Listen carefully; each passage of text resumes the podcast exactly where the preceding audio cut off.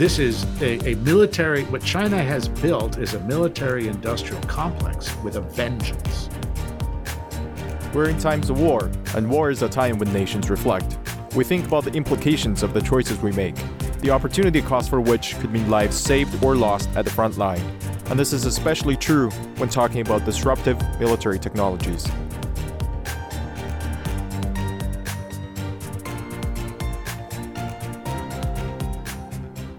Joining us today to talk about the tech war between the United States and China is Dr. Arthur Herman, Senior Fellow at the Hudson Institute and Director of the Quantum Alliance Initiative. We'll also talk about this his book, Freedom's Forge How American Business Produced Victory in World War II, and how it applies to what some would call Cold War 2.0, fast forward 80 years to today. Dr. Arthur Herman, wonderful to have you on the show today. Oh, it's a pleasure to be here. So, in January, you wrote an op ed in which you described how a technological disruption in 2022 would be in quantum security applied to data and communications. Two months later, we witnessed modern warfare in real time and tangible tactical value of cybersecurity. So, in this field, how are we measuring up against China? Well, the in the area of quantum technology, we have to understand that it's really comes in two branches right now. Two branches in terms of the science and also uh, the development of the technology. On the one hand, is the development of quantum computing, which is the use of quantum physics in order to uh, create computers which are going to be uh, much faster and be able to solve a whole range of problems that even the fastest supercomputers today can't can't address. And on the other side is what we call quantum communications, and that is of using the same physical principles um, of quantum mechanics in order to establish communication links between first at first point to point between sender and receiver, but ultimately as a development of creating really an entire network of quantum enabled communications, which will be essentially hack proof and which will also be virtually instantaneous, uh, namely at, at, at, the speed of light, communication links, uh, and eventually a quantum internet. Now, from the point of view of quantum computing, which is probably what most of your listeners have uh, and viewers have heard about, uh, in quantum computing, United States still enjoys a lead I would even say a comfortable lead because we've got major companies like IBM and Microsoft and Intel and Google uh, pursuing that avenue uh, in the development of quantum technology. And although the Chinese are sprinting fast to catch up, uh, they just don't have right now the kind of spread of private initiative and know how that the United States uh, is able to enjoy in that area. In the area of quantum communications, however, I have to say United States lags behind. And the Chinese have understood the strategic as well as the technological significance of having instantaneous hack proof networks uh, as a way in which to protect data and networks. And it was back in 2016, Gary, that they launched a quantum satellite, namely a satellite that was able to communicate from space to ground using these unhackable communication links. And the last three years, they've continued to develop and work on that technology. Uh, whereas the United States is still kind of trying to get a foothold in the area of how to create that sort of space to ground, uh, unhackable networks uh, that are going to be really important, not just for the evolution of quantum technology, but also for the way in which we develop space and the way in which uh, space becomes the means by which global connectivity will take shape, and also how our defense posture will be defined. Namely, what's the, who dominates space is really going to dominate the future defense posture of the world. So, what's happening in Ukraine, although it's not about quantum technology per se, of course, but it should be a wake up call to us that all of the issues about how do we defend America, what's our comp- what is what's the consequences of falling behind in our competition in high technology with a country like China, which has a very aggressive stance and and and a and a comprehensive plan to win that competition. What are going to be the consequences of this? These are not just theoretical problems anymore. These are going to become real problems, and and we need to really think about this in a serious way. Really futuristic time here, but I want to go back in time uh, a little bit. Sure. So you accounted in your book Freedom's Forge on what you call the most powerful and flexible system of wartime production ever de- ever devised that grew out of the underlying productivity of the American economy.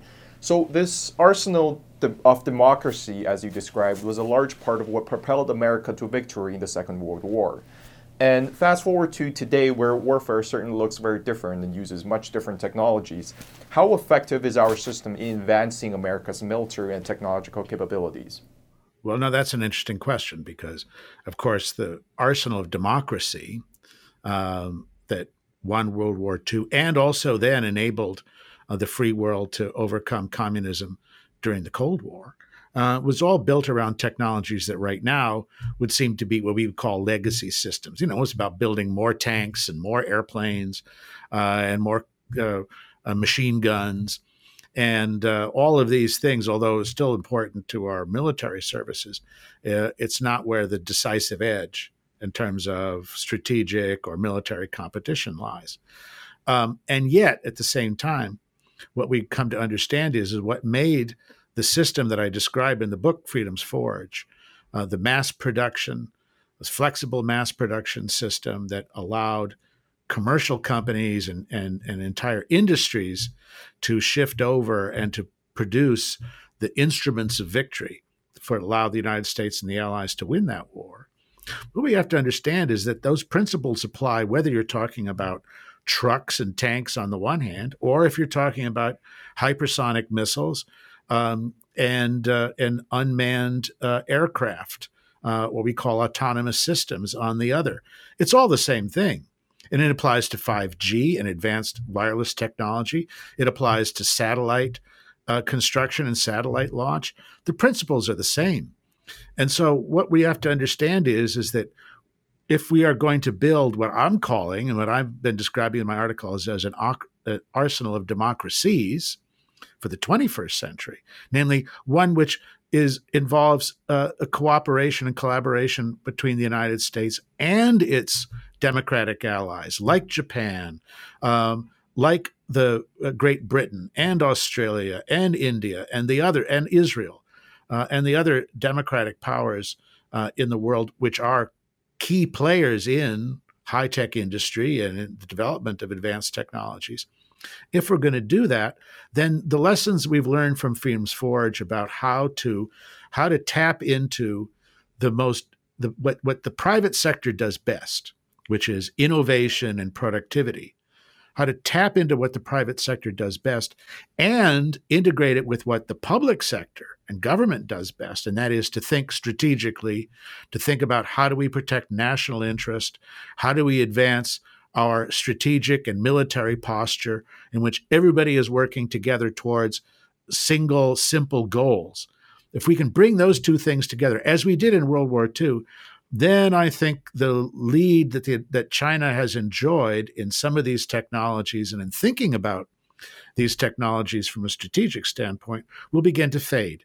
And the arsenal of democracies for the 21st century, I think, can stand as a landmark event both in the history of the United States, but also in the history of freedom and its endless struggle against against tyranny and totalitarianism as well.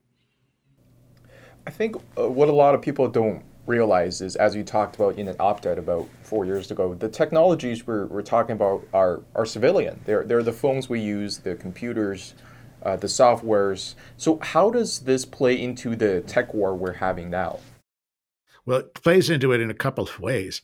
One is that a lot of the focus, of course, on the companies in the private sector who have been developing these technologies. You think about companies like Apple, for example. Uh, it's a great example. Google is another, um, who have enormous expertise and enormous motivational value in pursuing these technologies because it's how they make a profit. It's what reinforces the bottom line. Is is that their primary focus has been precisely on that. How do we make money with these technologies? How do we advance the human community in a broader sense? And in the process, of course, they don't think about these things in terms of of of what this impact is going to be on the national interest in a more narrow sense in the way in which, for example, China thinks about these matters. So what we've seen is uh, uh, the unfortunate result of that mentality has been that many of these of our best and brightest technology companies have been very willing to work with China uh, on these technologies, both in terms of uh, the production values. I mean, Apple phones are iPhones are made, you know, overwhelmingly in China in factories and, and facilities there. Uh, we've seen them, but also work with them on technology and scientific and research and development projects in ways that don't take into account the degree to which what China wants to achieve with these technologies and what the United States and these companies themselves want to achieve are two completely different and even contradictory things.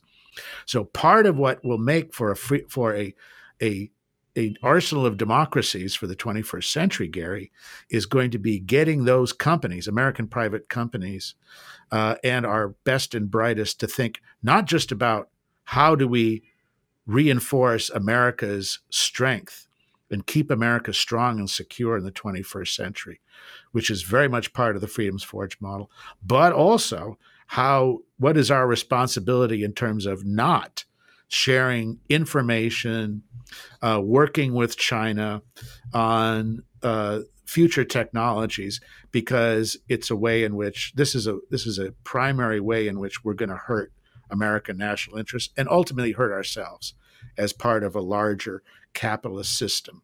That's part of the change in consciousness that's got to take place here. And this is what we're really talking about that we have to think about advanced technologies not just as ways in which we can you know have more access to data and have bigger networks and on our phones you know download movies faster right the promise of 5g for example but understand that these are strategic commodities as well that have a big impact on our national security and how we protect our democracy, how we protect freedom around the world. That's a change of consciousness that needs to affect everybody from from from the White House and even those who advise us on those science and technologies, all the way down to the companies that are involved and and the users themselves to understand what what this competition with China is really all about when it comes to advanced technologies. Uh, there's just task force that's within uh, within Congress. I think that, that kind of proposed strategies. For example, this whole government approach uh, to facilitate the consciousness that you were talking about. Um, in your opinion, what are some of the ways that we can we can do this? Uh, what are some approaches we can take? Is just, just is it just through legislation, or are there some other uh, we can we can facilitate this change of consciousness? It's so important. Congress has an important role to play in this. So does the executive branch. Uh, when I was uh, with the National uh, Security Council, working as a senior advisor to the president's national security advisor, these are among the issues that we very much talked about uh, and tried to address, particularly in areas such as 5G technology, wireless technology, which really will become uh, the means by which huge amounts of data will be moved and accessed uh, in the coming decades. And who controls and develops those networks for moving and accessing that data is going to be hugely important. If it's the United States and companies linked to the democratic free world, or whether it's China with a company such as Huawei, uh, which has had, I think, a rather sinister record. And I've written about this extensively a sinister record when it comes to its links to Chinese military and intelligence services. So uh, Congress has an important role to play. Executive branch has an important role to play. But I think there's also an important role to play for think tanks like Hudson and the work that I do, and that is to raise the consciousness on the part of private sector, the part of citizens, that we're all in this together, and that our competition with China is one that if we lose this high tech high tech race in areas like 5G, like quantum, like artificial intelligence. We haven't even talked about that. Is another area where China has been leaping ahead and moving ahead and thinking strategically about this technology and the way in which the U.S. has had a more diffuse effort, uh, even though it's been extremely successful and competent from a technical standpoint. We need to think about AI from a strategic point of view as well. That if we lose those races, we lose it all. Um, the future of our freedom, the future of freedom around the world, is at stake in this, and so get keeping a keen focus on how the U.S. can bring, as you were saying, an all of government effort, but also an all of industry effort, and that's really what the Freedoms Forge model is about. Is how again you harness the energies, the entrepreneurial spirit, the innovation of the private sector, so it's directed towards clear and realistic national strategic goals. That's what that's that's where we need to be, and this is the work that we're trying to accomplish here at Hudson. Right, and, and one thing I guess that kind of stands in the way of that is they're very, you know, as you mentioned, the, these corporations, a lot of them have vested interests in, in communist China, and therefore it would be hard for, um, you know, America to convince them of, of, of doing what we're saying that they should do. Uh, so, are there any way to overcome this, or you know, it, are there any way that they can they can somehow de- decouple from from China's market? The key word there you just used, Gary, and you're absolutely right, is the word decouple. How do we distance ourselves from dependence upon supply chains, manufacturing facilities, and investment uh, in in American industry and companies? How do we how do we divest ourselves from those kinds of connections in order to both build our modern high tech arsenal so that it's safe and secure uh, and reliable in our hands, but also then too, how do we make sure that that we don't have uh, leave hostages to fortune in terms of what China can do with regard to supply chains. And in areas like, for example, advanced batteries, the degree to which the key ingredients for advanced batteries, for electric vehicles, for military hardware, the degree to which supply chains are dominated by China is a very alarming one. We've had an entire report that we've done here at Hudson on this very subject. So this is a this is an issue which is needs to be addressed. But how do we do it? That's your question, Gary. Well, let me suggest a couple of ways. One is Congress has to weigh in and explain to American companies that decoupling from China is the future. And we need to establish timelines by which that is possible. We need to explain that both to private companies, companies like Apple, for example, but also to Wall Street. One of the key vulnerabilities that's that we're becoming more and more aware of is the degree to which Wall Street firms and American banks and investment companies continue to see China as this great market, you know, and this great investment opportunity, not realizing that they're really uh, they're they're really hurting American national interest by doing so.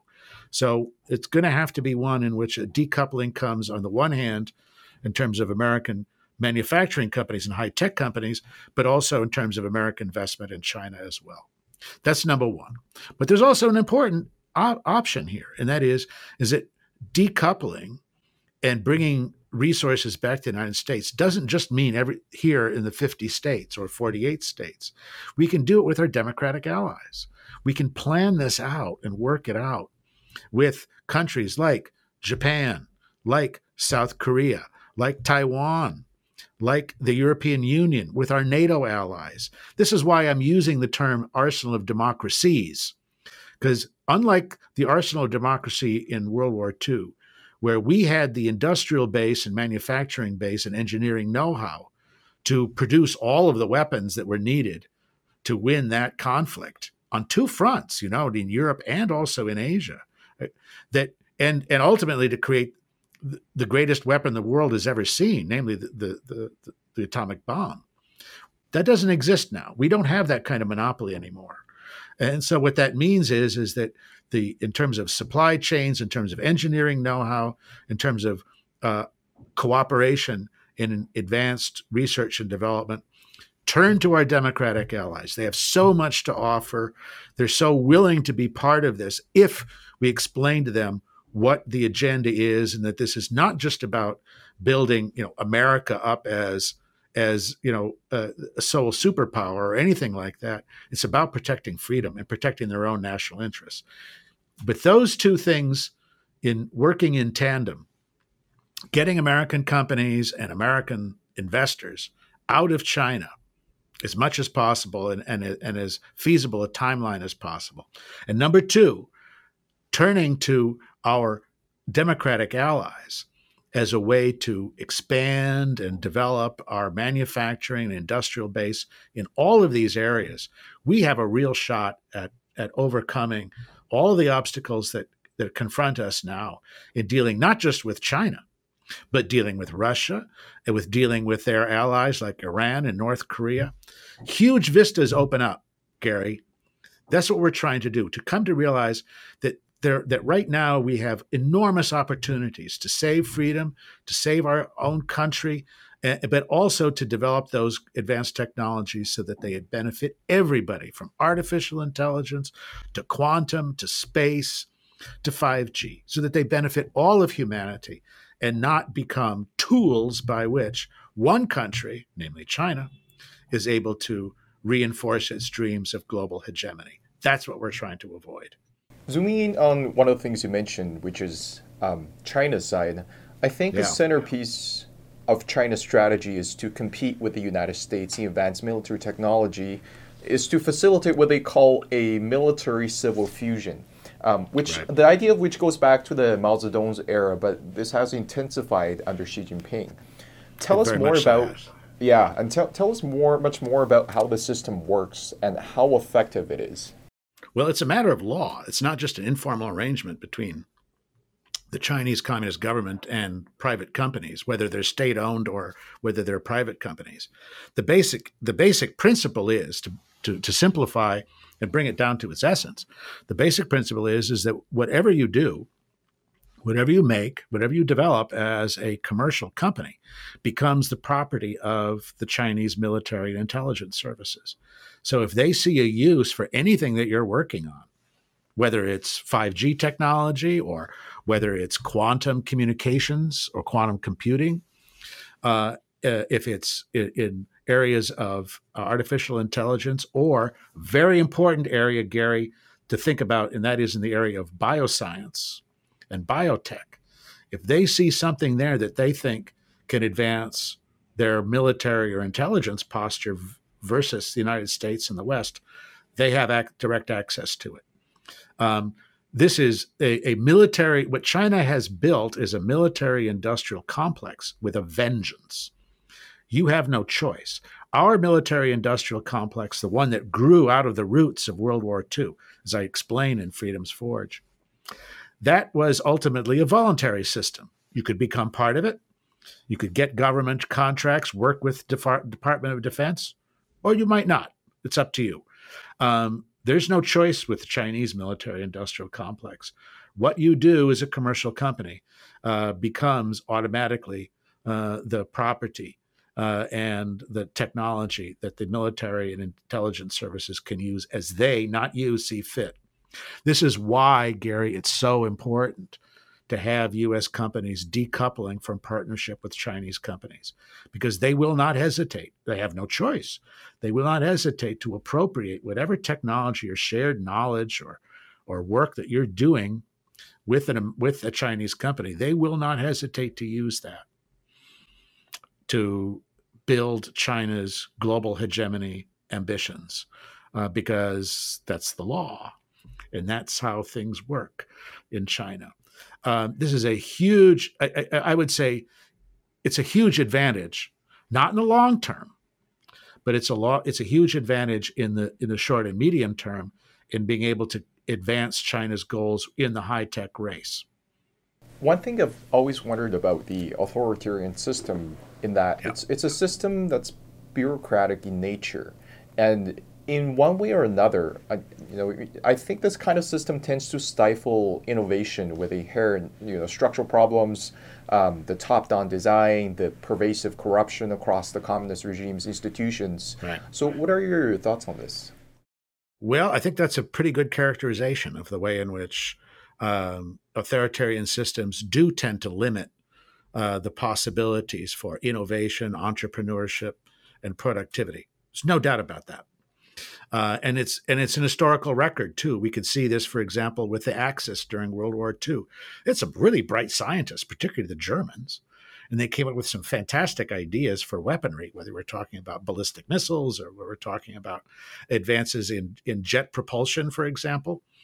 Um, but the fact is, is that the government by maintaining the kind of strict top down rules and regulations, uh, restricted the ways in which those kinds of innovations could be brought to market and therefore be brought into being in terms of full blown weapon systems. I'm going to come back to that point in a second. But from the point of view of we're talking about China right now, not about Nazi Germany, but the parallels are very interesting and important in that regard. Um, however, what China has managed to do is to overcome the shortcomings and weaknesses of such a system.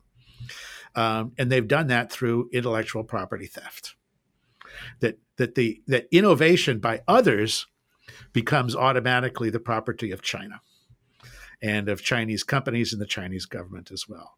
And when we think about China as the world's worst uh, offender in cyber theft, this is precisely what it's about.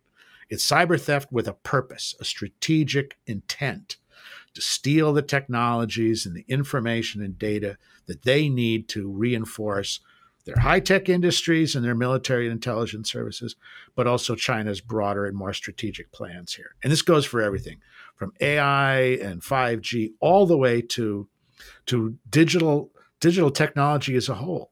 You know, there, China has a plan called Digital China. And that plan has been in implementation for, for a number of years now, going back at least at least a decade and a half. Digital China. And that's not just about making China, you know, a, a a major competitor in the world of digital technology is to make sure that China dominates it. It's not about competition, it's about domination, control. Uh, and so much of what has happened in the world of cyber theft with China and the stealing of art of intellectual property has to do with reinforcing that goal. But there's one other aspect of this that we mustn't forget. That innovation, which is an important part of the private sector's virtues, you know, people are thinking, are free to think, to come up with new ideas, to think unconventionally, to think outside the box. It's part of the nature of what innovation is in the private sector, and the commercial space is one that encourages that kind of thing. But the other key ingredient that is important is productivity. That it's one thing to have really great ideas, but it's another thing to translate those into actual products or into actual processes that make things that bring technology in a, from out of the research and development phase into the deployment phase. And that was the key for the United States in World War II, Gary. It wasn't just that the Freedoms Forge model, the arsenal of democracy, it wasn't just that it tapped into the innovation of the private sector, it tapped into this productivity.